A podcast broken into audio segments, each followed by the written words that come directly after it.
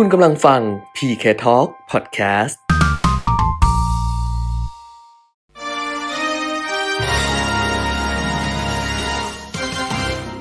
รายการเงินทองต้องรู้ โดยขวัญชนกวุฒิกุลและปิยมิตรยอดเมือง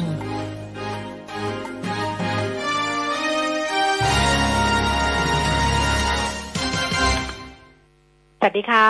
ต้อนรับคุณผู้ฟังทุกท่านนะคะ เข้าสู่ช่วงเวลาของรายการเงินทองต้องรู้ค่ะ วันนี้วันพุธที่ 5 พฤษภาคม 2564 นะคะ กลับมาพบกันเหมือนเดิมค่ะ เป็นประจำทุกวันจันทร์ถึงวันศุกร์ตั้งแต่ 10นาฬิกาถึง 11นาฬิกา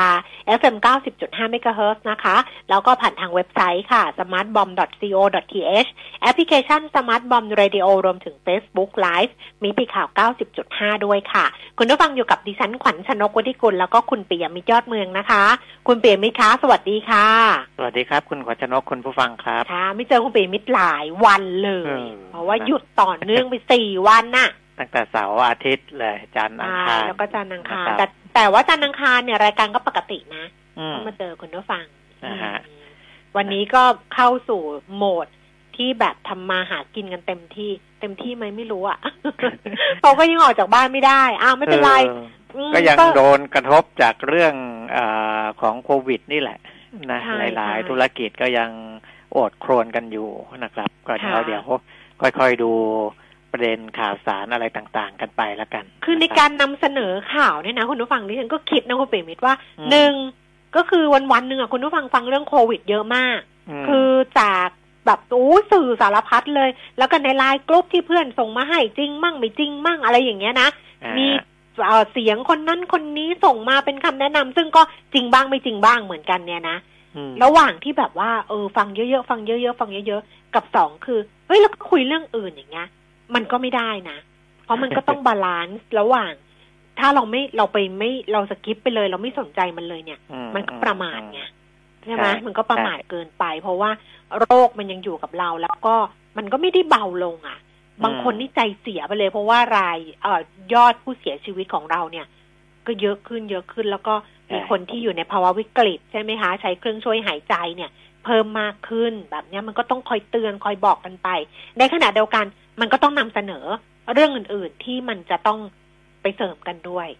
อืมใช่ตอนนี้ต้องขึ้นอยู่กับหลักการ balance ว่า balance ทั้งเรื่องของข่าวสารแล้วก็เรื่องของสภาพจิตใจอืม ตอนนี้ก็อ่าบางคนก็อาจจะในในด้านของโควิด ก็จะเบื่อเบื่อๆไปก็ไปเสพข้อมูลอย่างอื่นมากขึ้นนะไปอืมบ้านด้านบันเทิงมากขึ้นอะไรแต่ว่าก็ทิ้งไม่ได้นะก็อ่าทิ้งก็ไม่ยังได้ยังต้องติดตามกันต่อไป ค่ะ ยังต้องตามต่ออยู่ ดิฉันก็จะมีบางวูบที่แบบว่า โอ๊ยจิตตกไปเลยอะ่ะ เพราะว่าอืมมันมันมันเศร้ามากคือมองไป มันไม่มีใครมาทำงานเลยมันอะไรอย่างเงี้ยนะร้านคงร้านค้าเพราะตอนนี้ก็ ตั้งแต่วันที่หนึ่งพฤษภาที่ผ่านมาก็ห้ามรับประทานอาหารที่ร้านถูกไหมคะอ่าฮะอันเมื่อเช้าเดินไปร้านข้าวแกงเขาก็ยกโต๊ะเก้าอี้ออกอะไรอย่างเงี้ย แล้วก็ซื้อใส่กล่องมาบริโภคกัน บางทีมันก็วูบไปเหมือนกันแต่ว่า พอเราเราต้องตั้งหลักอะตั้งสติแล้วก็ดึงตัวเองว่า เออนั่นแหละ มันมันมันเป็นแบบนี้แล้วก็มันมีคือมันไม่ได้มืดมนอะมันก็ยังพอเห็นว่าห นทางข้างหน้ามันจะเป็นยังไง เพราะว่าเพื่อนๆหลายคนเขาก็ไปลงทะเบียน รับวัคซีนกัน แล้วก็ลงทะเบียนได้เรียบร้อยแล้วได้คิวนัดหมายแล้วอะไรแล้วแบบเนี้ยครับนะเออ ก็นะก็ในก็ต้องในระดับโลกเองก็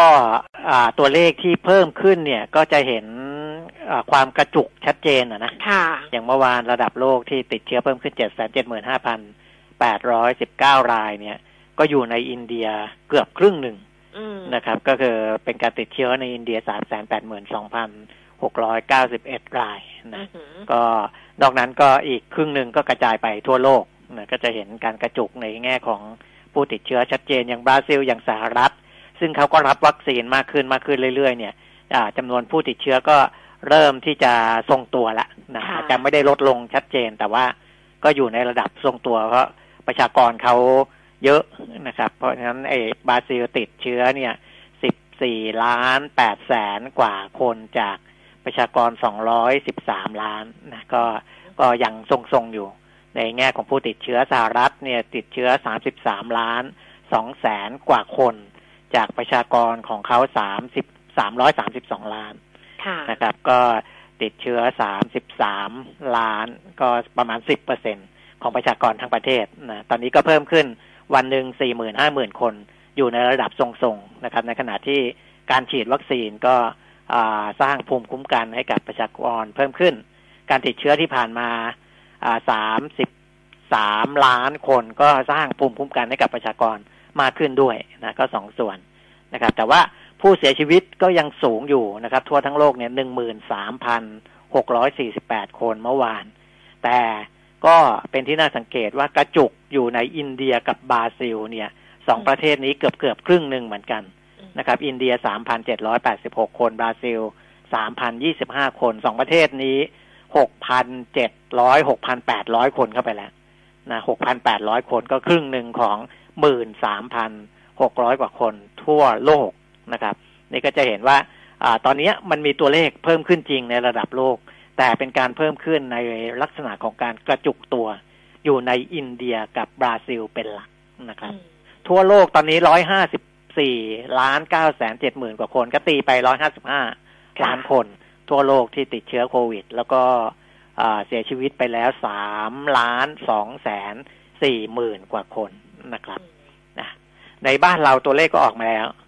นะก็ยังอยู่ในระดับเกินสองพันอยู่ นะสองพันหนึ่งร้อยสิบสองคนที่เพิ่มขึ้นมานะครับหลังจากที่ต่ำกว่าสองพันให้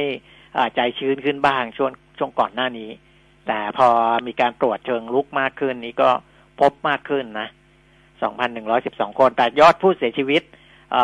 วันที่ทำไปสามสิบกว่าคนนี่ก็โอ้โห ก็ตกใจกันเหมือนกันนะครับ แต่ตอนนี้ก็เพิ่มขึ้นอีกวันหนึ่งสิบห้าคนนะตัวเลขที่ออกมาล่าสุดนะครับ นี่ก็เป็นภายในประเทศ ประมาณนี้เรื่องของโควิดค่ะ เพราะฉะนั้นเดี๋ยวไปดูข้อมูลกัน เพราะว่าข้อมูลเนี่ย ถ้าพ้นจากเรื่องของโควิดไปนะ ไปติดตามตลาดหุ้นต่างประเทศ เมื่อคืนเจเน็ตเยเลนใช่ไหมโอ้ทำเอาดิฉันใจเสียเหมือนกันนะคุณปีนิดโอ้แล้วอ่าอันนี้ก็อาจจะเรียกว่าอะไรดีอะเขาไม่ถึงกับ พลิกลิ้นหรือกับคำนะแต่จะบอกว่าใจเสีย จะบอกว่าใจเสียก็ไม่ได้ คือไปนึกถึงสิ่งที่คุณปิมิตพูดไว้ก่อนหน้านี้ไงเออ มันก็เลยแบบว่า เฮ้ย มาเล่าเหรออะไรอย่างเงี้ยอะจะจะเล่าเรื่องเยนเล่นก่อนหรือว่าจะเอาเอาสรุปข้อมูลก่อนก็ได้นะเดี๋ยวเล่าให้ฟังว่าเกิดอะไรค่อยกลับมาดูเยนเล่นนะคะ ว่าคุยอะไรบ้างนะ เพราะว่าเมื่อคืนนี้ค่ะ ตลาดหุ้นที่นิวยอร์กจริงๆเอ่อดาวโจนส์เนี่ย ตอนเปิดก็ร่วงไปนะถูกร่วงแล้วแล้วขึ้นไง ที่ผมบอกว่าเหมือนเหมือนกับพลิกลิ้นเนี่ยเดี๋ยวจะบอกให้ฟังว่ามันอาจจะเป็นการที่สื่อเอามานำเสนอผิดหรืออะไรสักอย่างไม่รู้ล่ะนะเดี๋ยวเดี๋ยวเล่าให้ฟังว่าอ่าตอนแรกก็ไปจับประเด็นหนึ่งเรื่องขึ้นดอกเบี้ยก็โอ้โหเทขายหุ้นกันถล่มทลาย คือเมื่อคืนเนี้ยแวบแรกก่อนจะ ก่อนจะหมดสติไป เพราะว่าเขาตลาดหุ้นเขาเทรดเนี่ยเราหลับแล้วไงช่วงที่เราใกล้ๆหลับเนี่ยก่อนจะหมดสติไปมันก็เด้งขึ้นมาว่า เย็นเล่นเนี่ยพูดเรื่องของการขึ้นดอกเบี้ยทำให้ดัชนีสการดาวโจนส์ปรับตัวลดลงและเช้ามาที่ฉันก็นึกว่าโอ้ดาวโจนส์ไปแน่ๆแต่ว่าพอมาดูดาวโจนส์ปิดตลาดเมื่อคืนนี้นะคะ คุณผู้ฟังก็กลับมาปรับตัวเพิ่มขึ้นถึงแม้ว่าจะเล็กน้อยก็เถอะ 19.80 จุดค่ะ แต่ว่าก็ปิดเนี่ยยังยืนเหนือ 30,000 4,000 จุดนะคะ ปิดที่ 34,133 จุด แต่ NASDAQ นี่ไปเยอะดิ่งเลยดิ่งเลย เพราะว่าหุ้นที่อ่อนไหวต่อเรื่องของดอกเบี้ยมากกว่า ก็คือในกลุ่มเทคโนโลยีนี่แหละนะเพราะฉะนั้นเราเราจะเห็นว่าพอมีข่าวเรื่องจะขึ้นดอกเบี้ยเนี่ย ปุ๊บหุ้นที่ตอบสนองเชิงลบเร็วที่สุดก็คือหุ้นเทคโนโลยี แล้วมันก็ไปสะท้อนที่ดัชนี NASDAQ นั่นแหละ NASDAQ เมื่อคืนนี้ลงไป 261 จุดนะคะ 1.8เปอร์เซ็นค่ะ แล้วก็ S&P 500 ลดลง 28 จุด 0.67เปอร์เซ็น ส่วนยุโรปนะคะ ตลาดหุ้นลอนดอนฟุตซี่ร้อยลดลง 46.64 จุดค่ะดัคแฟงเฟิร์ตเยอรมนีลงไป 379 จุด 2.5%แล้วก็ CAC 40 ตลาดหุ้นปารีสฝรั่งเศสนะคะ ลดลง 56.15 จุด0.89%ส่วนในเอเชียวันนี้ไม่ค่อยเปิดทำการกัน เพราะว่าตลาดหุ้นที่โตเกียวเขาปิดทำการนะคะ ไปเช็คมาเป็นวันเด็ก บอกวันเด็กของทางญี่ปุ่น ก็เลยปิดทำการแล้วก็ ห่างเสียงฮ่องกงนี่เปิดนะคะ เพิ่มขึ้นมา 26.80 จุดค่ะอยู่ที่ 28,583 จุด ที่ตลาดหุ้นจีนก็ปิดเนื่องในวันแรงงานค่ะ ต่อเนื่องไปเลยสำหรับตลาดหุ้นบ้านเราในเช้าวันนี้นะคะดัชนีราคาหุ้นปรับตัวลดลงต่ำสุดเนี่ย 1,571 จุดนะคะ แล้วก็สูงสุด 1,583 จุด ล่าสุด 10นาฬิกา16 นาทีค่ะ ดัชนีราคาหุ้น 1,572.21 จุดลงไป 10.92 จุด 0.69%มูลค่าการซื้อขาย 17,400 ล้านบาทเซ็ตฟิฟตี้เด็กค่ะ 946.58 จุด ลงไป 9.39 จุด 0.98%มูลค่าการซื้อขาย 8,400 ล้านบาท หุ้นที่ซื้อขายสูงสุดนะคะ อันดับที่ 1 เป็นหุ้นของ K-Bank ค่ะ 127 บาท 50ตางค์ลดลง 4 บาท 50ตางค์คอโต 2 บาท 46ตางค์เพิ่มขึ้น 36ตางค์ปตท 40 บาท 25ตางค์เพิ่มขึ้น 25ตางค์ RCL 39 บาท 25ตางค์เพิ่มขึ้น 2 บาทค่ะ PTT EP สอพนะคะ 118 บาทลดลง 1 บาท เอ่อสีตังโกรฟนะคะ STGT 45 บาท 25ตางค์เพิ่มขึ้น 1 บาท แบงก์กรุงเทพ 119 บาท 50 ลดลง 2 บาทค่ะ CPO 61 บาท 25ตางค์ลดลง 1 บาท 25ตางค์ไทยพาณิชย์ค่ะ 103 บาท ลดลง 2 บาท แล้วก็ STA สีตังแอโกรนะคะ อยู่ที่ 48 บาท 25ตางค์ปรับตัวเพิ่มขึ้น 1 บาทนะคะ คุณผู้ฟังที่จะฝากคำถามช่วงที่2วันนี้นักวิเคราะห์ที่จะคุยกับเรา เป็นคุณเทิดศักดิ์ทวีธีรธรรม จากบริษัทหลักทรัพย์ เอเชียพลัสนะคะ เพราะฉะนั้นคุณผู้ฟังฝากคำถามไว้ได้ค่ะหมายเลขโทรศัพท์คือ 02 311 5696 นะคะ 02 311 5696 Facebook มาทางขวัญชนกวิทยกุลแฟนเพจก็ได้ หรือว่าไปที่มิติข่าว 90.5 ก็ได้ แล้วก็อีกช่องทางหนึ่ง สะดวกสุด แล้วก็มีคุณผู้ฟังทยอยฝากคำถามมาแล้วก็คือ Line at PK Talk นะคะสำหรับ Line at PK Talk ที่คุณผู้ฟังฝากคำถามมาเนี่ย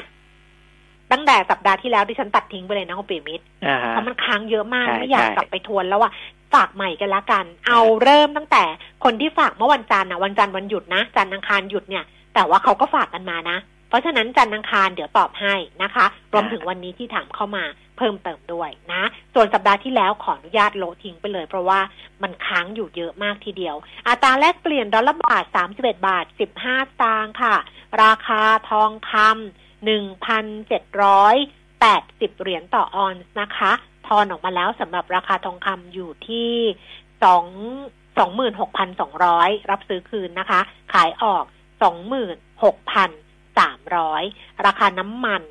ปรับตัวเพิ่มขึ้นต่อเนื่องมาเลยครับวันก่อนเราพูดแล้วใช่ไหมว่าน้ำมันขึ้นได้ แล้วก็ขึ้นใช่จริง ๆ นะใช่ขึ้นต่อนะคะ เบรนท์ค่ะ69เหรียญ69เซนต์ ปรับตัวเพิ่มขอเอ่อเบรนท์ถูกแล้ว69เหรียญ69เซนต์เพิ่มขึ้น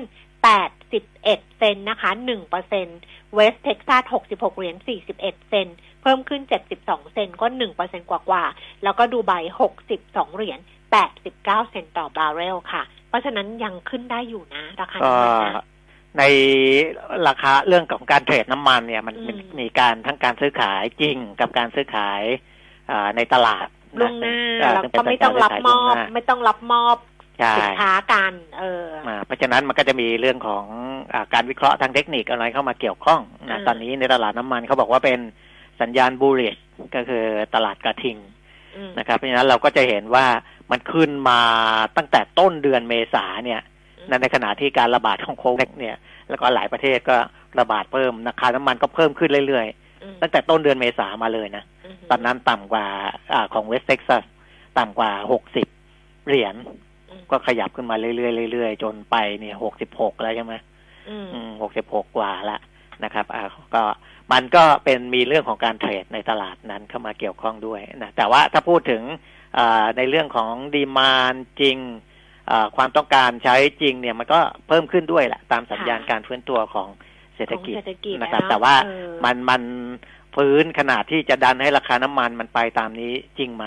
นะครับ ผมว่ามันมีแรงเก็งกำไรเข้ามาส่วนหนึ่งอืมที่เข้ามาเล่นนะอืมเพราะฉะนั้นมันก็มันก็อาจจะไม่ได้ไปพรวดเดียวสูงกว่านี้มากมายนักนะครับอืมอะกลับมาดูที่ดาวโจนส์กับ n a s d a q ค่ะเมื่อวานนะครับค่ะอย่างที่บอกแล้วว่าอ่ามันมีข่าวเรื่องที่อ่ารัฐมนตรีว่าการกระทรวงการคลังของสหรัฐนะครับ คุณเจเน็ตเยเลน ไปพูดในงานสัมมนาเศรษฐกิจอะไรสักอย่างเนี่ยนะไปให้ความเห็นน่ะว่าอ่าอาจจะต้องมีการปรับขึ้นดอกเบี้ยบ้างอืมเพื่อที่จะใให้แน่ใจว่าจะไปช่วยชะลอไม่ให้เศรษฐกิจโอเวอร์ฮีทอืมหรือแบบว่าร้อนแรงเกินไปฟื้ตัวร้อนแรงเกินไปเอออย่างนี้อืมนะเพราะว่า ตัวเลขอ่าเศรษฐกิจต่างๆ ที่มันออกมานี่มันก็ดีดีดีดีดีอืมต่อเนื่องกันมานะครับ อย่างที่ผมรายงานไปก่อนหน้านี้แล้วนะครับ ก็เลยทำให้หุ้นจริง ๆ ดาวโจนส์เนี่ยเราจะไม่เห็นการอ่าเปลี่ยนแปลงลดลงชัดเจนในช่วงแรก แต่ว่าที่เห็นชัดเนี่ยจะเป็นหุ้นเทคโนโลยีเนี่ยโอ้ดิ่งทุกตัวเลยตัวใหญ่ๆนะอืมก็เลยทำให้ดัชนีนัสแดกเนี่ยร่วงกันแบบแรงค่อนข้างแรงเลยนะครับ แต่ตอนหลัง นะปรากฏว่าคุณเจเน็ตเยเลนเหมือนกันค่ะไปให้สัมภาษณ์กับ Wall Street Journal ค่ะนะอ่าเพื่อที่จะเคลียร์สิ่งที่อ่าสื่อต่างๆ เอาไปลงกันเนี่ยค่ะว่าเอ้ยจะต้องขึ้นดอกเบี้ยแล้วนะ เพราะว่าเอออ่ากลัวว่าเศรษฐกิจจะร้อนแรงเกินไป เงินเฟ้อมันจะแรงเกินไปอะไรอย่างเงี้ยนะครับอ่ากลายเป็นว่าคนละเรื่องเลยอืมนะคนละเรื่องเลยเจเน็ตเยเลนมาบอกกับ Wall Street Journal บอกว่า ยังไม่ได้มองว่าเงินเฟ้อมันจะเป็นปัญหาขนาดนั้นอืมนะคิดว่ามันเป็นการเร่งตัวแค่ชั่วคราวจากประเด็นอะไร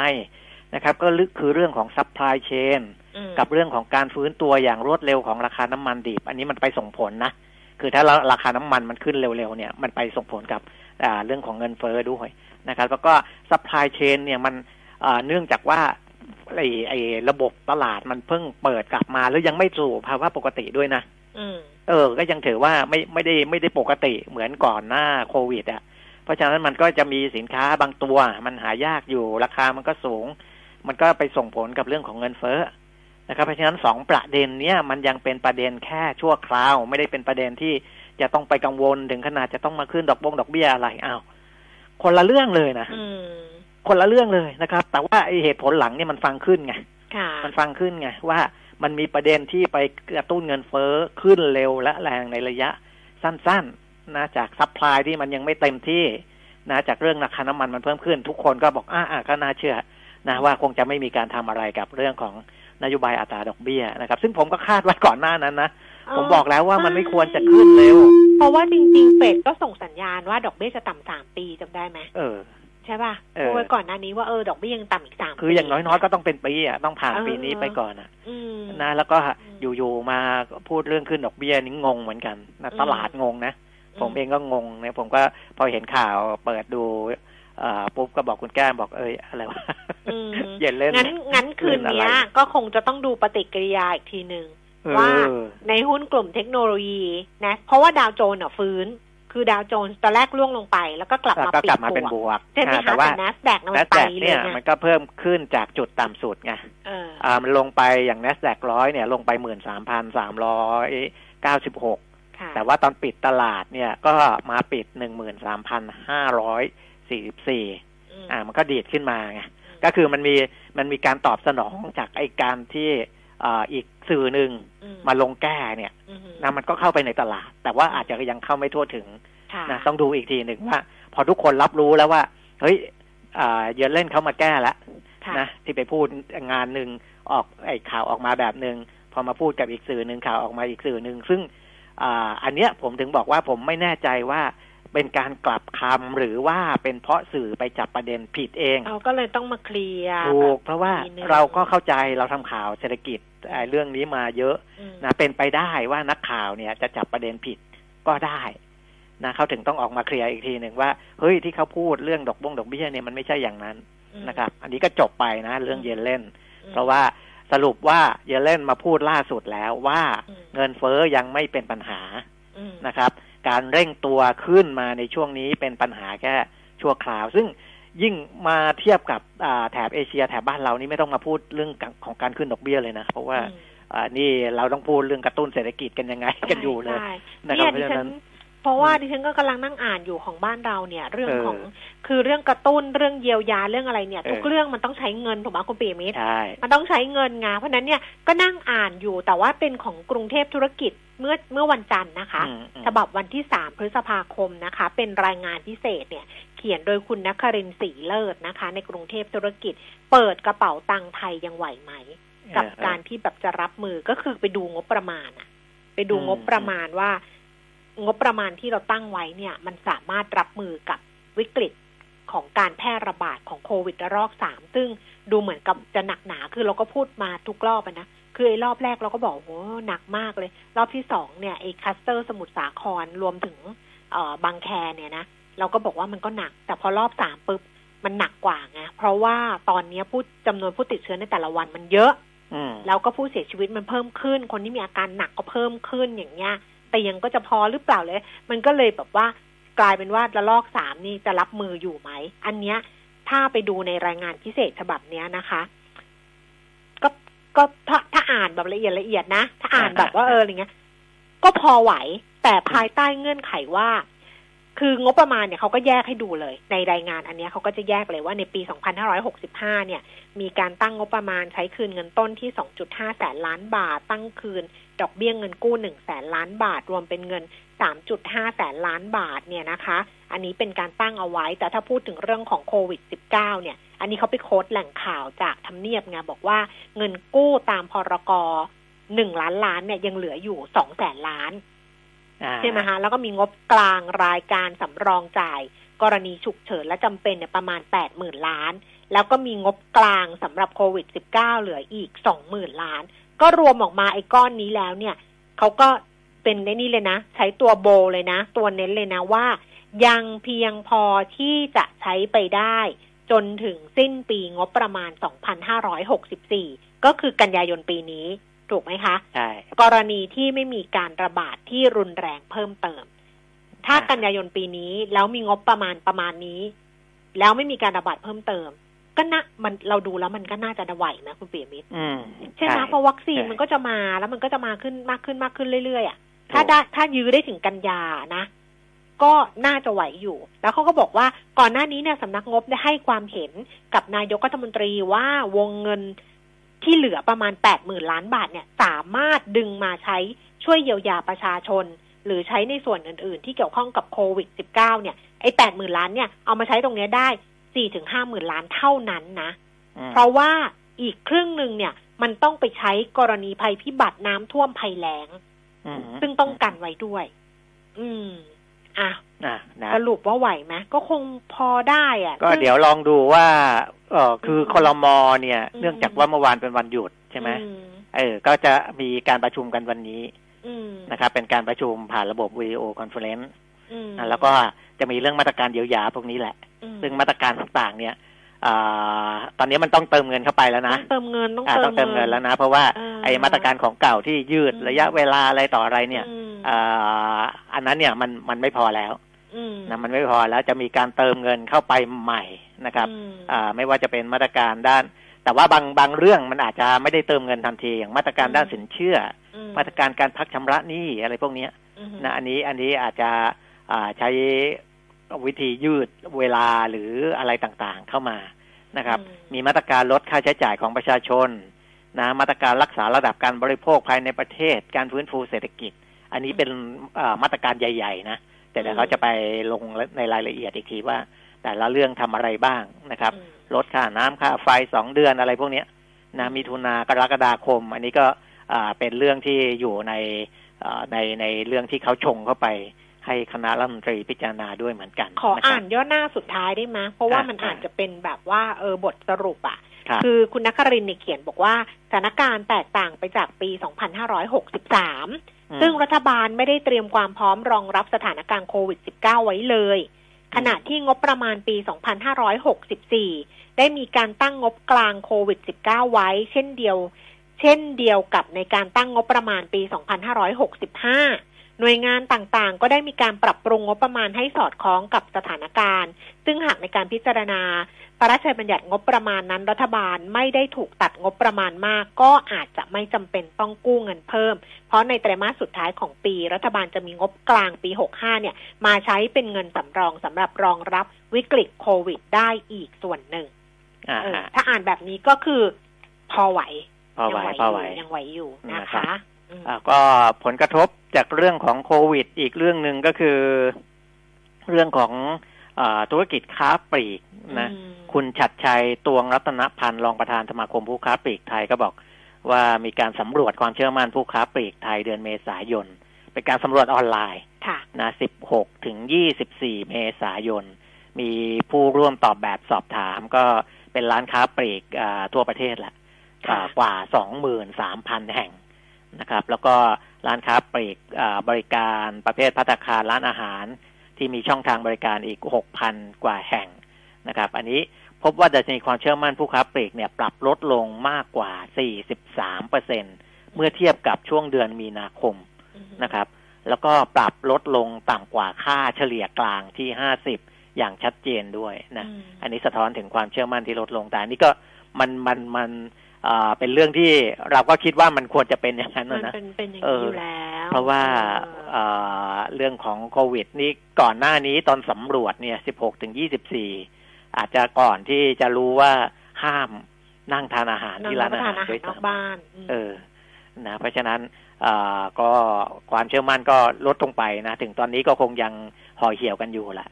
มในอีกสามเดือนข้างหน้านะครับ ที่เอ่อสำรวจมาเนี่ย พบว่าก็ยังสะท้อนความไม่มั่นใจกับการฟื้นตัวของเศรษฐกิจอยู่อืมนะครับ เพราะว่าการระบาดรอบนี้เนี่ยค่อนข้างรุนแรงมากกว่ารอบที่ผ่านๆมาค่ะนะแล้วก็มีความกังวลถึงความไม่ชัดเจนของแนวทางการฉีดวัคซีนที่ภาครัฐนำเสนอนะอันนี้เป็นค่ะการสำรวจของอาบรรดาผู้ประกอบการนะแล้วก็มีการถามถึงประเด็นอ่าพิเศษประจำเดือนเมษายน อยากให้ประเมินผลกระทบต่อยอดขายกำลังซื้อ ว่ากระทบอะไรอย่างไรบ้างนะครับ พบว่ามากกว่า 25เปอร์เซ็นบอกว่าผลกระทบเนี่ยเอ่อได้ได้รับผลกระทบค่อนข้างสูง คือกระทบยอดขายมากกว่า 15ถึง40เปอร์เซ็นเมื่อเทียบกับเดือนมีนาคม คือยอดขายที่ลดลงไปอะค่ะนะลดลงเนี่ย15ถึง40เปอร์เซ็นตอืมนะครับ เพราะฉะนั้นก็เห็นได้ชัดเจนว่าเป็นในแง่ของความรู้สึกด้วยค่ะ และเป็นในแง่ของตัวเลขด้วยของนะครับของเพราะว่าจงด้วยเออเพราะมันความมีจริตัวงเลขด้วย เพราะว่าจงอันเนี้ยเป็นคำถามที่เขาเพิ่มขึ้นมาอืมในรอบสำรวจเดือนเมษาว่า เออ คุณลองบอกซิว่าคุณเนี่ย ยอดขายคุณหายไปกี่เปอร์เซ็นต์อืมนะมันก็จะออกมาได้สิบห้าถึงสี่สิบเปอร์เซ็นต์นะครับค่ะอ่า อันนี้ก็สิ่งที่สมาคมเรียกร้องอยากจะให้ภาครัฐเข้าไปช่วยเหลือก็ คืออะก็จะมีเป็นข้อๆเลยนะ มีสนับสนุนค่าจ้างพนักงาน ลดภาระค่าใช้จ่ายด้วยมาตรการภาษีเพื่อไม่ให้มีการลดพนักงานหรือเลิกจ้างนะครับ คือจริงๆอ่าในในเรื่องของธุรกิจอ่าบันเทิงบริการหรืออะไรอื่น ๆ ท่องเที่ยวต่างๆ เนี่ยคุณแก้มค่ะผมก็ดูไปดูข่าวต่างประเทศแล้วแล้วเราก็ค่ะจะเห็นกันแหละ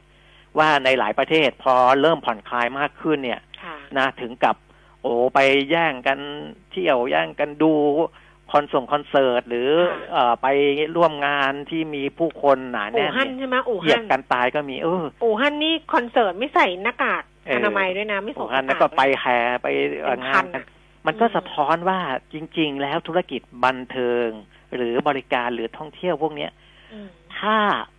คือมันต้องต้องฮึดได้อีกสักอืมระยะหนึ่งอะอือหือคือถ้าโควิดมันคลี่คลายจริงเนี่ย มันจะกลับมาเร็ว ไม่แต่มันคือหลายรอบแล้วเออแต่มันหลายรอบคือแบบมันหลายรอบแต่มากตอนเนี้ยเลยหรือธุรกิจใช่โรงแรมใช่อ่าบอกว่าอันนี้ทนได้อีกรอบหนึ่งเนี่ยได้เออสามเดือนนี่ก็เต็มที่แล้วอะไรอย่างเงี้ยต็เป็นมที่ต้นแล้วอะมันะนไม่ไหวแล้วเพราะว่าเออคือรอบแรกก็บอกว่าเอาทนสักหกเดือนอย่างเงี้ยเออได้ไหมคะดูเปิดลิ้นชักเปิดไอ้เปิดเก๊อะกับเปิดกระเป๋าตังค์ดูอะเอออะฮะได้สักหกเดือนอ้าวกัดฟันทนไปไอ้รอบอืมสองเนี่ยไม่เท่าไหร่เพราะมันแวบเดียวไง แต่เออพอไอ้รอบนี้ปุ๊บมันเหมือนกับ แล้วคุณปีมินนึกออกมาว่ารอยต่อระหว่างช่วงรอบสองกับระลอกสองระลอกสามอะ มันเกิดขึ้นในช่วงเทศกาลเลย คือธันวาถึงมกราใช่ไหมคะ ตอนนั้นระลอกสองก็เป็นช่วงที่เขาควรจะเก็บสตางค์ได้เออเออเออเขาก็เขาก็หายไป แต่ใช่ว่าอันนั้นมันก็ยังมันมันมันไม่ได้ไปไม่ได้ไปไกลแบบขนาดนี้ไงอืมแล้วพอพ้นจากระลอกสองมาแป๊บหนึ่งเนี่ย มันเราจะเริ่มปีใหม่เห็นไทยว่า ธุรกิจท่องเที่ยวใช่พอพ้นจากเออมหาชัยมาเนี่ย ธุรกิจท่องเที่ยวเขาเริ่มทำแคมเปญเพราะเขาก็คิดว่าเดี๋ยวเมษาเนี่ย สงกรานต์เนี่ยมันจะมันจะได้แล้วล่ะ มันจะเที่ยวได้แล้วใช่ไหมคะมันจะเขาก็เริ่มทำแคมเปญใหม่ แบบเออโปรโมทว่าเอาดัดได้อีกรอบหนึ่งธันวามกราเก็บตังค์ไม่ได้แล้วช่วงปีใหม่อืมเพราะว่าก็ไม่ไปไหนกันไม่ไปแล้ว จะเที่ยวก็ไม่เที่ยวแล้ว พอเจอรอบนี้อีกรอบหนึ่งอะ มันก็แบบ เออ ทั้งปีใหม่นั่นแหละสากลทั้งปีใหม่ไทยอะใช่โดนแล้วแบบสองรอบนะแล้วแบบก็ว่าแล้วบอกว่าอดทนอีกหน่อยหนึ่งคือเปิดเก๊ะตอนเนี้ยก็เหลือเหลืเก๊อว่างแบบแล้วเลือดอะไปมากแล้วนะเออเก๊ะมันก็ว่างแล้วมันอย่างที่รายบอกได้ว่ามันไม่เข้าอะ ธุรกิจโรงแรมนี่ก็อ่าหลายหลายแห่งก็บอกว่าสามเดือนนะอืมนี้ถ้ายังเป็นอย่างนี้อยู่ก็คงหนักนะครับแต่มันในธุรกิจแต่มันต้องครับไม่ถึงสามเดือนนะ ฮะ มันต้องไม่ถึงสามเดือน อ๋อ การฟื้นตัวใช่มันก็ค่อยๆไม่ดีขึ้นแหละไม่ไม่ไม่ใช่ฟื้นคือตัวคือหคือมายถึงไม่ได้ไม่ไม่ได้อยู่แต่ภาวะอย่างนี้เออไปสามเดือน เออ หมายถึงรอบเนี้ยเออมันต้องไม่สามเออมันต้องไม่สามเดือนนะมคือให้เวลามันสักแบบพฤษภาเนี่ย ทั้งเดือนนี่ก็เต็มที่แล้วนะอ่าฮะเออแต่มันเราจะต้องกลับทำให้มาได้ใช่เราต้องในทำให้มัในนรูปแบบนั้นหรือเปล่าใช่เราต้องก็ทำให้มันต้องาเบาเบาเบาเบาเบาให้ได้ แล้วอย่างที่คุณปิ่มมิตรบอกเลยว่า ถ้าเกิดว่าอดทนได้ ถ้าอดทนได้สามเดือน ถ้าเขาบอกเขาอดทนได้สามเดือนนะอืมเวลากลับมานี่ปังเลยอ่าถ้าอ่าถ้าในในในด้านบันเทิงเนี่ยนะก็น่าจะกลับมาได้ดีท่องเที่ยวถ้าเออแต่ท่องเที่ยวมันอยู่ที่อ่าการกระตุ้นความเชื่อมั่นหรือการเปิดพื้นที่ต่างๆ ด้วยไงแต่บางทีก็ต้องดูพ้นเดือนด้วยนี้ไปเขาก็ยังไม่ไม่กแต่ล้าแต่ก็ต้องดูด้วยว่าคนจะไปเที่ยวมีตังค์เหลือหรือเปล่าเออ ใช่ไหมเพราะว่าอ่าไม่ใช่ธุรกิจท่องเที่ยวกระทบอย่างเดียว มันก็เราก็กระทบไปด้วยเพราะว่าที่ผ่านมาเออเราก็ดึงเงินออมหลอกมาใช้กันพอสมควรแล้วนะเออใช่ไหมเราก็รู้สึกว่าถ้ามันกลับมาถ้าเกิดว่าเออเรากลับมาทำงานได้ปกติเรามีรายได้เนี่ย เราทุกคนก็จะต้องมาเติมเงินออมใช่ของตัวเองแล้วอะถูกคราวเนี้ยถูกใช่ไหมคะใช้เงินอ่าออมไปเยอะแล้วใช้เงินะนสออมาไปเยคอะมแล้วผู้ค้าปลีกไทยเนี่ยเขาถึงเน้นไปที่เรื่องของอ่าลูกจ้างนะค่ะ กับเรื่องของไอ้ซอฟต์โลนเพราะว่าผู้ประกอบการหลายแห่งเนี่ย บอกว่าจะสามารถดำเนินธุรกิจภายใต้ภาวะแบบนี้ได้อีกสามถึงหกเดือนนะครับก็ก็ใกล้เคียงกับธุรกิจบริการอื่นๆอะโรงแรมเหมือนกันนะครับ แต่ว่าค้าปลีกอ่าบางเจ้าเขาไม่ได้ใหญ่มาก หรือ fixed cost เขาไม่ได้เยอะมากเขาอาจจะอยู่ได้หกเดือนค่ะนะครับ แต่ว่าบางเจ้าที่ยังอ่าประคองรักษาพนักงานอยู่ แล้วก็ค่าใช้จ่ายต่อเดือนเขาสูงเนี่ย เขาก็อาจจะอยู่ได้แค่สามเดือนนะครับ อันนี้ก็ให้ภาครัฐสนับสนุน soft loan อีกรอบหนึ่งในกลุ่มนี้กลุ่มผู้ประกอบการนะครับ เรื่องที่สามคืออยากจะให้ประกาศจ้างงานแบบเป็นรายชั่วโมง เพื่อให้สอดคล้องกับาการให้บริการผู้บริโภคที่มาในแต่ละช่วงเวลานะซึ่งซึ่งเขาไม่ได้ไม่ไม่ไม่ไม่ไม่ไม่จำเป็นต้องทำงานยาวเหมือนเมื่อก่อนนะเพราะฉะนั้นผู้ ว่าจ้างก็ควรจะจ่ายเป็นรายชั่วโมงได้อันนี้จะแต่มันจะไปกระทบกับรายได้ของลูกจ้างนะอ่า เป็นรายชั่วโมงเขาก็จะละรายได้ก็ลดลดน้อยลงนะครับ และเรื่องที่สี่เร่งรัดการฉีดวัคซีนให้รวดเร็ว ครอบคลุมและทั่วถึงนะอันนี้เป็นเรื่องหลักเลยนะวัคซีน ซึ่งภาครัฐเองก็อ่าน่าจะมีความชัดเจนออกมามากขึ้นเรื่อยๆนะครับ อย่างที่คุณแก้มบอกว่ามีการจองอาที่จะฉีดวัคซีนกันไปเนี่ยใช่น่าจะเจ็ดแสนแปดแสนลายเข้าไปแล้วค่ะ นะครับ แต่ว่าดิฉันผมเห็นเองเนี่ยยังไม่อยู่ในวัยสูงอายุก็เลยยังจองไม่ได้ ยังไม่เข้าเกณฑ์เออยังไม่เขาบเข้าอกว่ายังแต่ไม่เดี๋ยวเขาไม่ไม่เขาจะอยู่ในกลุ่มผู้ได้สิทธิ์ในรอบนี้นะไม่เขาก็จะเปิดให้ให้ให้เราซึ่งในกลุ่มประชาชนทั่วไปอะ วันที่เออหนึ่งรกอบรกฎาอ่ารออ๋อหนึ่งกรกฎาเดี๋ยวรอบต่อไปเขาไปลงใช่ ดิะฉันคเห็นหมแวบๆนะเราก็ยังเออะเออดิฉันเห็นแวบๆว่าเขาบอกว่าน่าใช่ไหมยไม่แน่ใจคุณผู้ฟังหนึ่งดิฉันเห็นแวบๆว่าหนึ่งกรกฎาสำหรับประชาชนทั่วไปอะที่จะเปิดให้แบบว่าไปลงทะเบียนแล้วก็รับวัคซีน แต่บางคนก็จะงองแงนงองแงนนิดหนึ่งเออว่าไม่ได้ยี่ห้อที่อยากได้อะไรอยากจะเลือกอะไรอย่างเงี้ยเออนะเอเอออวันก่อนคุณหมอเขาก็บอกแล้วว่า อ่าที่ช่วงแรก ๆ เนี่ยเราไม่เปิดให้เลือกเพราะว่ามันมีจำกัดไงม เออถ้าเปิดให้เลือกเดี๋ยวมันก็จะอ่าแล้วมันมันก็จะคุณสมบัติต่าง ๆ เนี่ยนะทางออยทางอะไรทางสาธารณสุขเขาก็ประเมินกันแล้วว่าอ่าวัคซีนตัวนี้เหมาะกับอ่าอย่างนี้อย่างนี้ แต่ถ้าคุณสมบัติมันใกล้เคียงกันหมด แล้วมันมีเยอะมีให้เลือกได้ อ่าเขาก็อาจจะให้เลือกได้แหละ ในระยะต่อๆไปนะครับ แต่อันนี้ก็เป็นความรู้คือเป็นเรื่องใหม่ของเราเหมือนกันนะ เพราะว่าครับเมื่อก่อนเวลาเราไปฉีดวัคซีนไข้หวัดเราก็ไม่ได้ใหญ่เลือกนะวัคซีนมะเร็งเออปากมดลูกเออวัคซีนอะไรอย่างเงี้ยเออมันเราไม่เห็นบอกเลยว่ามีเออยี่ห้อนู้นยี่ห้อนี้เราไม่ได้บอกมีว่ายี่ห้ออะไรเออบ้าไปงคุณไปซื้อไฟเซอร์มาฉีดให้เราได้ไหมก็ไอไอยี่ห้ออะไรเนี่ยนะที่คุณใช้ใช้อยู่เนี่ยเราไม่เอาหรอกเอออันนี้ไม่เอาเอออะไรนะอย่างอเงี้ยย่างเงี้ยวัคซีนเออไข้หวัดใหญ่ อันนี้วัคซีนไข้หวัดใหญ่ยี่ห้ออะไรคะอะไรเออของอะไรคะเออไม่เคยถามเลยหมอบอกอ้าวไม่เคยฉีดวัคซีนสใจอ้าวก็ฉีดวัคซีนไปเออใช่ไหมใช่คุณแต่ตอนนี้รู้เยอะไง ฉีดวัคซีนหรือยังอย่างเงี้ยเอออ้าวคุณหมอให้ฉีดอะไรก็ฉีดอย่างนั้น ตอนนี้แบบยี่อันนี้ยี่ห้ออะไรคะมาจากไหนคะเออรู้เยอะใครเป็นผู้ผลิตคะเออผลิตได้ด้วยวิธีการอะไรรู้อีกถึงไปถึงขนาดว่า โอ้โห ใช้วิธีการอะไรในการผลิตโอ้โหไปกันรู้มีความรู้กันมากมายเลยดีนะนะดีเหมือนกันนะเอออัอันนี้ดิฉันรู้สึกว่าเออก็เป็นโลกใหม่ของเราเหมือนกันนะเมื่อก่อนฉีดวัคซีนไม่เห็นถามหมอเลยว่าหมอฉีดวัคซีนอะไรยี่ห้ออะไรก็รู้ว่าวัคซีนอันนี้วัคซีนอันนี้อย่างเงี้ยแต่ว่าตอนนี้ต้อง ถามหมอ มีเรื่องดีๆที่มาโยงกับเรื่องโควิด อีกเรื่องหนึ่งแต่ผมค่ะยังงงๆอยู่นะ ว่ามันค่ะมาโยงกันได้ยังไง เพราะว่าค่ะคุณอ่าพวันนววัฒนทรัพย์ประธานเจ้าหน้าที่บริหาร YLG YLG Bullion อ่า International บอกว่าในช่วงไตรมาสแรกของปีเนี้ย2564 เนี่ยอืมมีคนมาเปิดบัญชีออมทองคำเพิ่มขึ้นเนี่ยเอ่อเพิ่มสูงขึ้นถ้าเทียบปีต่อปีเนี่ย เพิ่มขึ้น 851 เปอร์เซ็นต์อืมอืมไตรมาสแรกปีนี้กับไตรมาสแรกปีที่แล้ว แต่ถ้าอืมเทียบไตรมาสแรกปีนี้กับไตรมาสสี่ปีที่แล้วเนี่ย เพิ่มขึ้น200เปอร์เซ็นเพราะโควิด อันนี้ผมไม่ค่อยเข้าใจว่าทำไมโควิดอ๋อมันไม่ทำไม่ให้มันคนมาออมทองกันมากขึ้น มันเป็นขนาดไปได้มันเป็นไปได้ว่าเขาช่วงที่ผ่านมาตอนโควิด ตอนที่วัคซีนยังไม่มาเลยอะราคาทองมันเพิ่มขึ้นด้วยไงอืม จำได้ไหมเพราะว่ามันรู้สึกเหมือนว่าเฮ้ยเศรษฐกิจมันจะซบเซาแล้วราคาทองก็ขึ้นขึ้นขึ้นแต่นี้คนที่เขารู้สึกว่าเขาอยากอยากอยากเก็บเงินน่ะเขาก็อาจจะไม่อยากไปไปเก็บ เก็บเป็นเงินน่ะเขาก็เอาไปออมอืมเป็นทอง เพราะว่าออมทองเนี่ย ตัวเลขที่มันเพิ่มขึ้นจำนวนรายใช่ไหมคะที่มันเพิ่มขึ้นเนี่ยต้องไปดูมูลค่าเขาไม่ได้บอกมูลค่าใช่ไหมอืมใช่ เออเพราะว่าบางทีออมจำนวนออมรายสลึงหนึ่งนะคุณเปียมิตร อืมอืมออมสลึงคือไม่ได้ไปซื้อทองคำแท่งสิบบาทหรืออะไรประมาณเนี้ย คือการออมทองเนี่ยสำหรับคนมีรายได้ที่เขาไม่เยอะเอาพูดตรงๆนะ ส่วนใหญ่อะเป็นคนที่มีรายได้ ไม่เยอะเพิ่งเริ่มต้น แล้วก็ใช้เงินแบบเออไม่ถึงสลึงอะคือเขาออมทีละสองพันบาทสองพันบาทมันได้เท่าไหร่เอง มันอืมอืมบาทหนึ่งมันสองหมื่นกว่า ใช่ปะอืมห้าสิบตังค์มันหมื่นกว่า โอ้ยแบบ เนี่ย แต่ว่าเขาออมทีละสองพันบาท แล้วเดี๋ยวพอเขาออมไป ครบบาทหนึ่งก็จะได้ก็ก็ก็น้ำหนักทอง คือจะอย่างเงี้ย คือเขาใส่เขาไม่สามารถไปซื้อทองที่ร้านอืมไม่ว่าจะทองรูปพรรณหรือทองแท่งทองคำแท่งเพราะว่าอันนั้นมันต้องใช้เงินเยอะใช้ทีละสองหมื่นสามหมื่นสำหรับหนึ่งบาท แต่ว่าถ้าเขาออมอย่างเงี้ยเขาใช้หนึ่งพันสองพันอืมแล้วก็ฝากไว้ แล้วทางคนที่เป็นคนที่เอ่อผู้ให้บริการเนี่ย ก็จะแจ้งว่าอันเนี้ยได้น้ำหนักหนึ่งสลึงแล้วนะได้น้ำหนักห้าสิบตังค์แล้วนะ ประมาณเนี้ย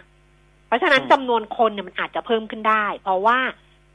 คนก็อยากแบบเอาไปเก็บเก็บเก็บเก็บไว้ แต่ว่ามูลค่าดิฉันว่าไม่ได้เพิ่มขึ้น เพราะว่าเออมันคนเป็นก็รายคงไม่ได้เล็กเพิ่มขึ้นเป็นหลักนี้นะๆมันเป็นรายเล็กแปดร้อยกว่าเปอร์เซ็นต์สองร้อยเปอร์เซ็นต์ไตรมาสต่อใช่ไตรใช่มาสเนี่ยๆอันนี้เออคิดเองนะอันเอนี้อก็เป็นไปถ้ได้ถ้พูว่าจำนวนเออเออ แต่เขาพระว่อ่าคุณพระวันบอกว่าอ่ามันมีคนที่แบบต้องการซื้อขายทำกำไร แบบเรียวไทม์ได้ง่ายด้วยอะไรด้วย นะอ๋ออ่าอันนั้นใช้เงินลงทุนขั้นต่ำแค่ร้อยบาทอะไรอย่างเงี้ยอืมอืมเห็นไหมเออมัมันนก็ใช้น้อยเอมันอออมก็เริ่มเป็นไปร้อยได้อะว่าเนี่ยดิฉันดิฉันยังพูดหลักพันแต่จริงๆแล้วเขาเออแค่ร้อยเดียวไงเออแล้วแบบเออเขาแค่ร้อยเดียวเขาแค่อะไรอย่างเงี้ยนะแต่ว่าคุณพระวันเองก็แนะนำว่านักลงทุนก็อ่าที่เข้ามาในตลาดทองใหม่ ๆ เนี่ยก็ไม่ได้แนะนำให้แบบเก่งกำไรอะไรอย่างนี้นะมก็คืออยากจะให้ซื้อแบบ DCA เก็ได้บไว้ซ้ำก็คือเออซื้อเฉลี่ยต้นทุนอะค่ะ นะคือเพราะว่าราคาทองมันก็มีขึ้นมีลงเหมือนกัน อาจจะค่ะไม่ได้ก็แกว่งเหมือนหุ้น แต่ว่ามันก็ค่ะอ่ามีจังหวะที่มันขึ้นและลงนะครับ ค่ะอะประมาณนี้แหละนะคาสารนะครับ เออเพราะว่าโทรศัพท์ก็เสียงเหมือนแบบว่าแบตจะหมดก็แก๊กก็แก๊กละทั้งทางที่ไม่ใช่โทรศัพท์แบบไม่ใช่โทรศัพท์ไอ้มือถืออะที่ต้องใช้แบตอะเออแต่เสียงออแบบกระเสาไปเรื่อยๆละอ่า เพราะฉะนั้นก็ประมาณนี้เนาะประมาณนี้แล้วหุ้นน่ะตกไปสิบห้าจุดแล้วนะคุณเปียมิตรตอนนี้อืมหุ้นไทย เออหนึ่งพันห้าร้อยหกสิบหกจุดนะคะ ลงไปสิบหกจุดค่ะ มูลค่าการซื้อขายสามหมื่นกว่าล้าน เดี๋ยวมาอืมคุยกันกับคุณเทิดศักดิ์ทวีธีรธรรม ในช่วงที่สองของรายการนะคะ แต่คุณผู้ฟังที่จะฝากคำถาม พี่เทิดตอบคำถามเร็ว เพราะฉะนั้นฝากเข้ามาด่วนๆเลยค่ะ หรือเขามาทำงานกันยังมาแล้วล่ะอะมาแล้ทัวกทายทักทายฝากคำถามกันมาทาง Line at PK Talk นะคะ หรือว่าจะโทรศัพท์ก็ได้ 023115696 แล้วก็ เฟซบุ๊กก็ได้ ขวัญชนกุลที่คุณแฟนเพจ แล้วก็ทางเอ่อทางเพจของมิติข่าว 90.5 นะคะ ช่วงหน้าคุยกับคุณเทอศักดิ์ส่วนคุณเปรมิตรเจอกันวันพรุ่งนี้นะ วันนี้ขอบพระคุณค่ะ สวัสดีครับสวัสดีค่ะ คุณผู้ฟังคะ เดี๋ยวกลับมาคุยกันกับคุณเทอศักดิ์ฝากคำถามไว้นะคะ วันนี้คำถามยังไม่เยอะค่ะ เดี๋ยวตอบได้แน่นอน แต่ตอนนี้เราพักกันครู่หนึ่งค่ะ ไม่มีวิกฤตไหนที่คนไทยเอาชนะไม่ได้ เพราะคนไทยสร้างสรรค์ คนไทยช่วยเหลือกัน และไม่ว่าจะเกิดอะไร เราก็ยังยิ้มสู้ เพราะความใจสู้ของคนไทย เป็นกำลังใจให้กลุ่มปตท มุ่งมั่น คิดเพื่ออนาคต และทำสิ่งที่ดีที่สุดเพื่อคนไทย ปตท สารพลังใจ We Fight Together หนึ่งกิโลเมตรร้อยกิโลเมตร หรือหมื่นกิโลเมตร เครื่องยนต์ที่คุณรักก็ยังทนทานและคงประสิทธิภาพ ให้กิโลเมตรต่อไปเป็นหน้าที่ของเรา เวนลอยลูพิแคนระดับโลกที่ผู้ใช้ยานยนต์วางใจ เวนลอย ลื่นเหลือล้น ทนเหลือหลาย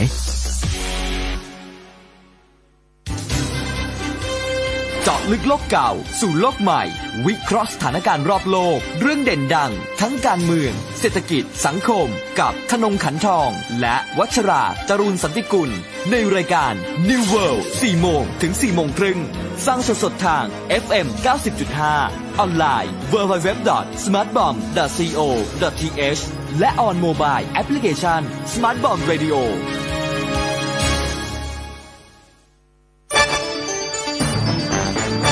มิติข่าว 90.5 สะท้อนทุกเรียมมุมของความจริง สนับสนุนโดย น้ำมันเครื่องเวลลอย ลื่นเหลือล้น ทนเหลือหลาย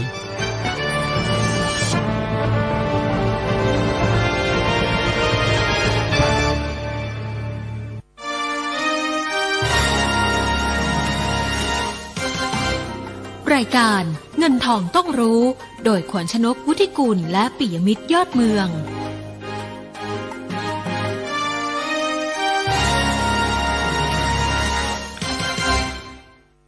ช่วงที่สองของเงินทองต้องรู้นะคะ เดี๋ยวก่อนที่เราจะคุยกันกับคุณเทอศักดิ์เราดูภาพรวมการซื้อขายของตลาดหุ้นล่าสุดกันก่อนนะคะ ดัชนีราคาหุ้นตอนนี้ 1,567จุดสองห้าจุดค่ะ ลงไปสิบห้าจุดแปดแปดจุดหนึ่งเปอร์เซ็นแล้วก็มูลค่าการซื้อขาย 34,800 ล้านบาทนะคะ เดี๋ยวมาดูกันว่าตลาดหุ้นปรับตัวลดลงเพราะเรื่องอะไร แล้วจะไปทางไหนต่อนะคะ ตอนนี้คุณเทิดศักดิ์รอสายเรียบร้อยแล้วค่ะ พี่เทิดช้าสวัสดีค่ะ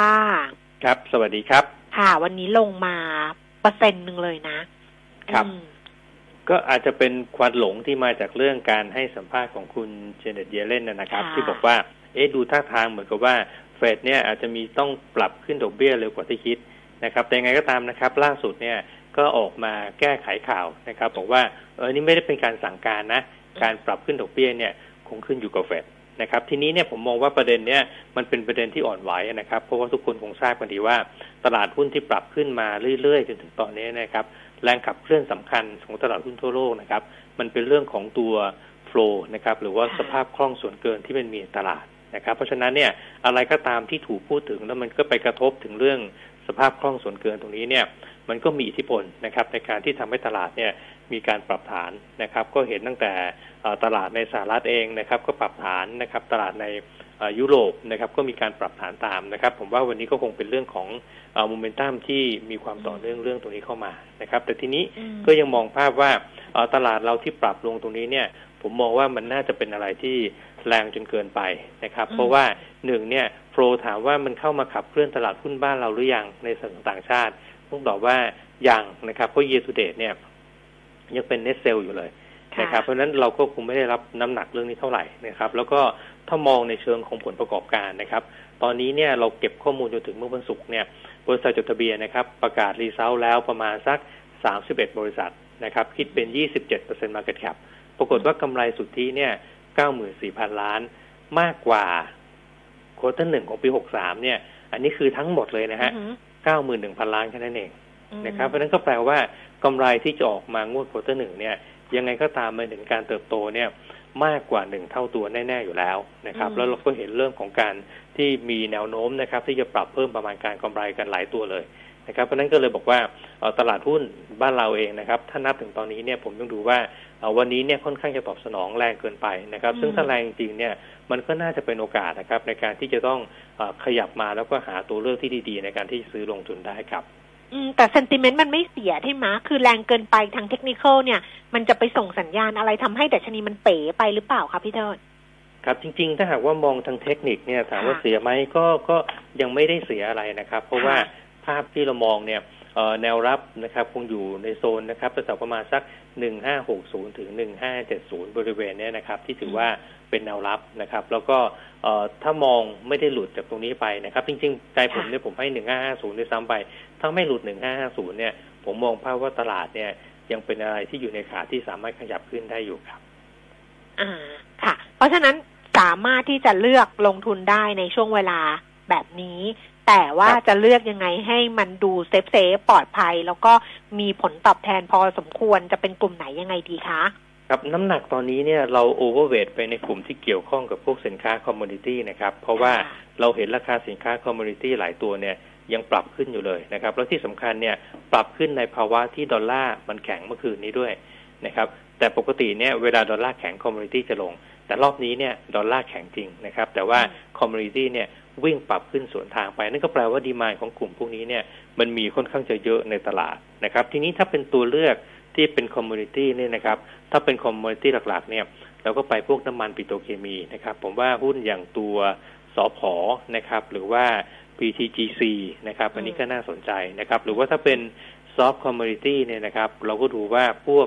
ยางพารานะครับ หรือว่าพวกน้ำตาลนะครับ พวกนี้เนี่ยก็สามารถทยอยหาหุ้นเลือกเข้าลงทุนได้ครับ ค่ะ ไปต่อที่คำถามคุณผู้ฟังนะคะครับ SCGP น่าเก็บไหมควรเก็บที่ราคาเท่าไหร่ ครับ ก็จริงๆ SCGP ราคานี้ก็ถือว่าเกิน fair value นะครับ แต่ว่าถ้าค่ะอยากจะเก็บเนี่ยนะครับ ผมว่าโซนที่จะเก็บเนี่ยผมเห็นเขามีการเปิด gap อยู่ช่วงหนึ่งนะครับแถวแถวๆบริเวณสัก 52 บาทนะครับ ผมว่าถ้าเขาลงมา ปิด gap บริเวณใกล้ๆ52เนี่ยแล้วจะซื้อเพื่อการเล่นแบบ trading แบบ rebound นะครับ ผมมองว่าเป็นไปได้ครับ ค่ะ หุ้น ACE กับ LEO สองตัวนี้ตัวไหนเหมาะจะ dollar cost average เพื่อซื้อเพื่อถือยาวรับปันผล ครับจริงๆ ถ้าดู ACE เนี่ยนะครับเรคคอร์ดเรื่องปันผลเนี่ยเอ่อเราเพิ่งคือคือเห็นไม่ค่อยต่อเนื่องเท่าไหร่นะอ่านนะครับ ก็อาจจะเห็นจ่ายช่วงปีที่ผ่านมาเนี่ยมีการจ่ายประมาณสัก18ตังค์นะครับ แล้วก็ค่ะปีก่อนหน้านี้เนี่ยจ่ายประมาณสัก30ตังค์นะครับ ทีนี้จะเลือกตัวไหนเนี่ยนะครับ ผมว่าอาจจะต้องคำนวณเป็นตัว dividend yield นะครับค่ะแต่ว่าเท่าที่เห็นเนี่ย ผมดูว่าช้อยก็ยังไม่ค่อยเด่นเท่าไหร่ค่ะนะครับ จริงๆ ถ้าถ้าจะเป็นหุ้นปันผลเนี่ยอ่าผมมองว่าไปพวกกอง infrastructure fund นะครับ หรือว่าอืมกองพวก REIT นะครับ หรือว่าเป็นหุ้น property ที่ดูฐานกำไรใหญ่ ๆ เนี่ย พวกนี้น่าจะเป็นทางเลือกที่ดีกว่านะครับเออคือถ้าถ้าวัตถุประสงค์คือรับปันผลเนี่ย มันมีตัวครับอื่นที่ปันผลสูง แล้วก็มีความสม่ำเสมอ ใช่ครับ มากกว่าครับไม่ใช่สองตัวนี้นะครับผมนะคะครับกลุ่มอิเล็กทรอนิกส์ค่ะ HANA KCE ลงทุนได้ไหมคะ เข้ารับที่เท่าไหร่คะครับตัว HANA นะครับ จริง ๆ ถ้ามองกลุ่มนี้เนี่ยนะครับ ต้องถือว่ามันเป็นราคาที่สูงกว่า fair value นะครับ ค่อนข้างจะเยอะนะครับ แต่ทีนี้ถ้าอยากจะ รับเข้าไปนะครับ ผมว่า pattern HANA เนี่ยเอ่อรอดูเขา test แถวๆประมาณสัก53บาทก่อน ถ้า test จะอยู่ได้นะครับจะทยอยเข้าไปก็ได้นะครับ ส่วน KCE นะฮะถ้าดูภาพนะครับ ผมว่าราคาเริ่มแฟลตออกข้างเหมือนกันนะครับ ถ้าจะรับเนี่ยรอแถวๆสัก56.5นะครับ ผมว่าน่าจะดูดีกว่านะครับ แต่ต้องออกดูนะครับว่าทั้งสองตัวนี้เนี่ยเอเซปัสเราไม่ได้ให้คำแนะนำซื้อเลย เพราะเรามองว่า ค่า P เนี่ย มันขึ้นมาสูงกว่าภาวะปกติค่อนข้างจะมากแล้วครับ อืม Triple I กับ JWD ตัวไหนดีคะ รับที่เท่าไหร่คะ จริงๆ ผมค่อนข้างจะชอบตัว JWD มากกว่านะครับค่ะเพราะว่าตัว JWD เนี่ยนะฮะถ้าเราไปดูเอ่อเทรนด์ของตัวการขยายกิจการเนี่ย มันค่อนข้างจะเป็นอะไรที่มีความต่อเนื่องนะครับ แล้วไซส์เนี่ยก็ใหญ่พอสมควรนะครับ ทีนี้เนี่ยถ้าไปมองธุรกิจโลจิสติกส์ที่เขาทำไม่ว่าจะเป็นพวก คลังสินค้านะครับ หรือว่าคลังสินค้าอันตรายนะครับ หรือว่าลานสำหรับจัดเก็บรถยนต์เนี่ยนะครับ ผมมองว่าภาพธุรกิจเนี่ยยังไปได้ค่อนข้างจะดีอยู่นะครับ ทีนี้ตัว fair value เนี่ยเราทำไว้ 11 บาทนะครับ ก่อนหน้านี้ก็ต่ำกว่าแฟร์มาตลอดนะฮะเพิ่งจะมีเมื่อ2วันก่อนเองนะครับ เมื่อวันศุกร์ที่ผ่านมาเนี่ยราคาวิ่งขึ้นไปค่อนข้างแรงนะครับ ทีนี้เราชอบ JWD ก็จริงนะครับ แต่ว่า ถ้าจะรับเนี่ยเนื่องจากแฟร์เราทำไว้11บาทนะครับผมว่ารอสักนิดหนึ่งนะครับถ้าแถวสัก10บาทให้มันเกิด upside ขึ้นมาบ้างเนี่ย ผมว่าน่าจะดูดีกว่าครับ ค่ะ ช่วยวิเคราะห์ศุภาลัยด้วยค่ะ ครับตัวศุภาลัยนะครับ จริงๆ ตัวภาพในเชิงพื้นฐานเนี่ย ปีนี้ต้องถือว่าเป็นปีที่แกร่งนะครับเพราะว่า backlog ค่ะเนี่ยก็มีเยอะนะครับ แล้วก็ตัวยอดขายใหม่การเปิดโครงการใหม่เนี่ยก็ค่อนข้างจะ aggressive นะครับ แต่ทีนี้ไปดูตัว quarter หนึ่งเนี่ยเราเห็นตัวกำไรนะครับ เติบโตเนี่ยอาจจะยังอยู่ในเกณฑ์ที่ค่อนข้างจะไม่สูงเท่าไหร่นะครับเพราะนั้น quarter หนึ่งเนี่ยอาจจะไม่ได้เห็นความตื่นเต้นนะครับ แต่ถ้าถือแล้วมองภาพยาวๆทั้งปีเนี่ย ผมว่าราคาเนี้ยน่ารับนะฮะแล้วก็ราคานี้เนี่ย ถ้าดูที่ตัวดีเวเดนยิวนะครับ อยู่ที่ประมาณ 5.5เปอร์เซ็นต์นะครับแถมมีการเติบโตในปีนี้ด้วยนะครับ เพราะนั้นราคาตรงนี้เนี่ย ผมว่าทยอยรับได้ครับ แล้วก็ fair value เราทำไว้ที่ 25.5 ครับ ค่ะ WHA นะคะ ต้นต้นทุน3บาท38ตางค์ควรจะซื้อเพิ่มหรือไม่คะครับตัว WHA นะครับถามว่าตอนนี้ราคาลงทุนได้ไหมนะครับ ก็ต้องถือว่าอยู่ในโซนที่ลงทุนได้นะครับ Fair Value เนี่ยเราทำไว้ที่3บาท91ตังค์นะครับ ทีนี้ถ้ามองตัวซื้อตั๋วไหมเนี่ยนะครับ อยู่ที่ว่าน้ำหนักของหุ้นตัวนี้ที่มีอยู่ในพอร์ตเนี่ย มีมากพอหรือยังถ้ามีมากพออยู่แล้ว ผมมองว่าถือเท่าที่มีก็ได้นะครับ แต่ถ้ายังไม่มากพอนะครับ ผมว่ารอรับเท่าแถวสักสามบาทยี่สิบห้าตังค์ก็ได้ครับ ค่ะ ต่อนะคะที่เบอร์รี่ยูเกอร์ค่ะ BJC น่าน่ารับไหมคะครับตัว BJC นะครับ ถ้าดู Fair Value เนี่ย เราทำไว้ที่ประมาณสัก 39.5 นะครับ ราคานี้ก็ถือว่ายังมีอัพไซด์เปิดอยู่นะครับ ทีนี้ถ้ามองอ บริเวณที่เป็นแนวรับเนี่ยนะครับ ผมคิดว่าแถวนี้ก็สามารถที่จะทยอยรับลงทุนได้นะครับ แล้วก็แนวรับที่สำคัญเนี่ยอยู่แถวแถวบริเวณสัก35.25นะครับ ก็จริงๆ ถ้ามองประเด็นเรื่องแรงขับเคลื่อนนะครับ ถามว่ามีเยอะไหม ก็ตอบว่ายังยังไม่ได้มีประเด็นอะไรที่เป็นแรงขับเคลื่อนเท่าไหร่นะครับ มีแต่ว่าราคาหุ้นตอนนี้เนี่ย มันยังมี upside เมื่อเทียบกับ fair value แค่นั้นเอง ส่วนดีเวเดนยิวราคานี้ได้ประมาณสองเปอร์เซ็นต์นะครับ อืม CPF ค่ะ รับที่ราคาเท่าไหร่คะตัว CPF นะครับก็ถือว่าเป็นตัวหนึ่งที่ที่น่าสนใจนะครับ เพียงแต่ว่ามันมีตัวที่อาจจะเป็นตัวขั้นอยู่นิดหน่อยตรงที่ว่าราคาของพวกวัตถุดิบในการทำอาหารสัตว์เนี่ยต้นทุนมันสูงขึ้นนะครับ แต่ผมเข้าใจว่ามันเป็นอะไรที่สามารถที่จะปรับตัวได้เหมือนกันนะครับแฟร์แวลูทำไว้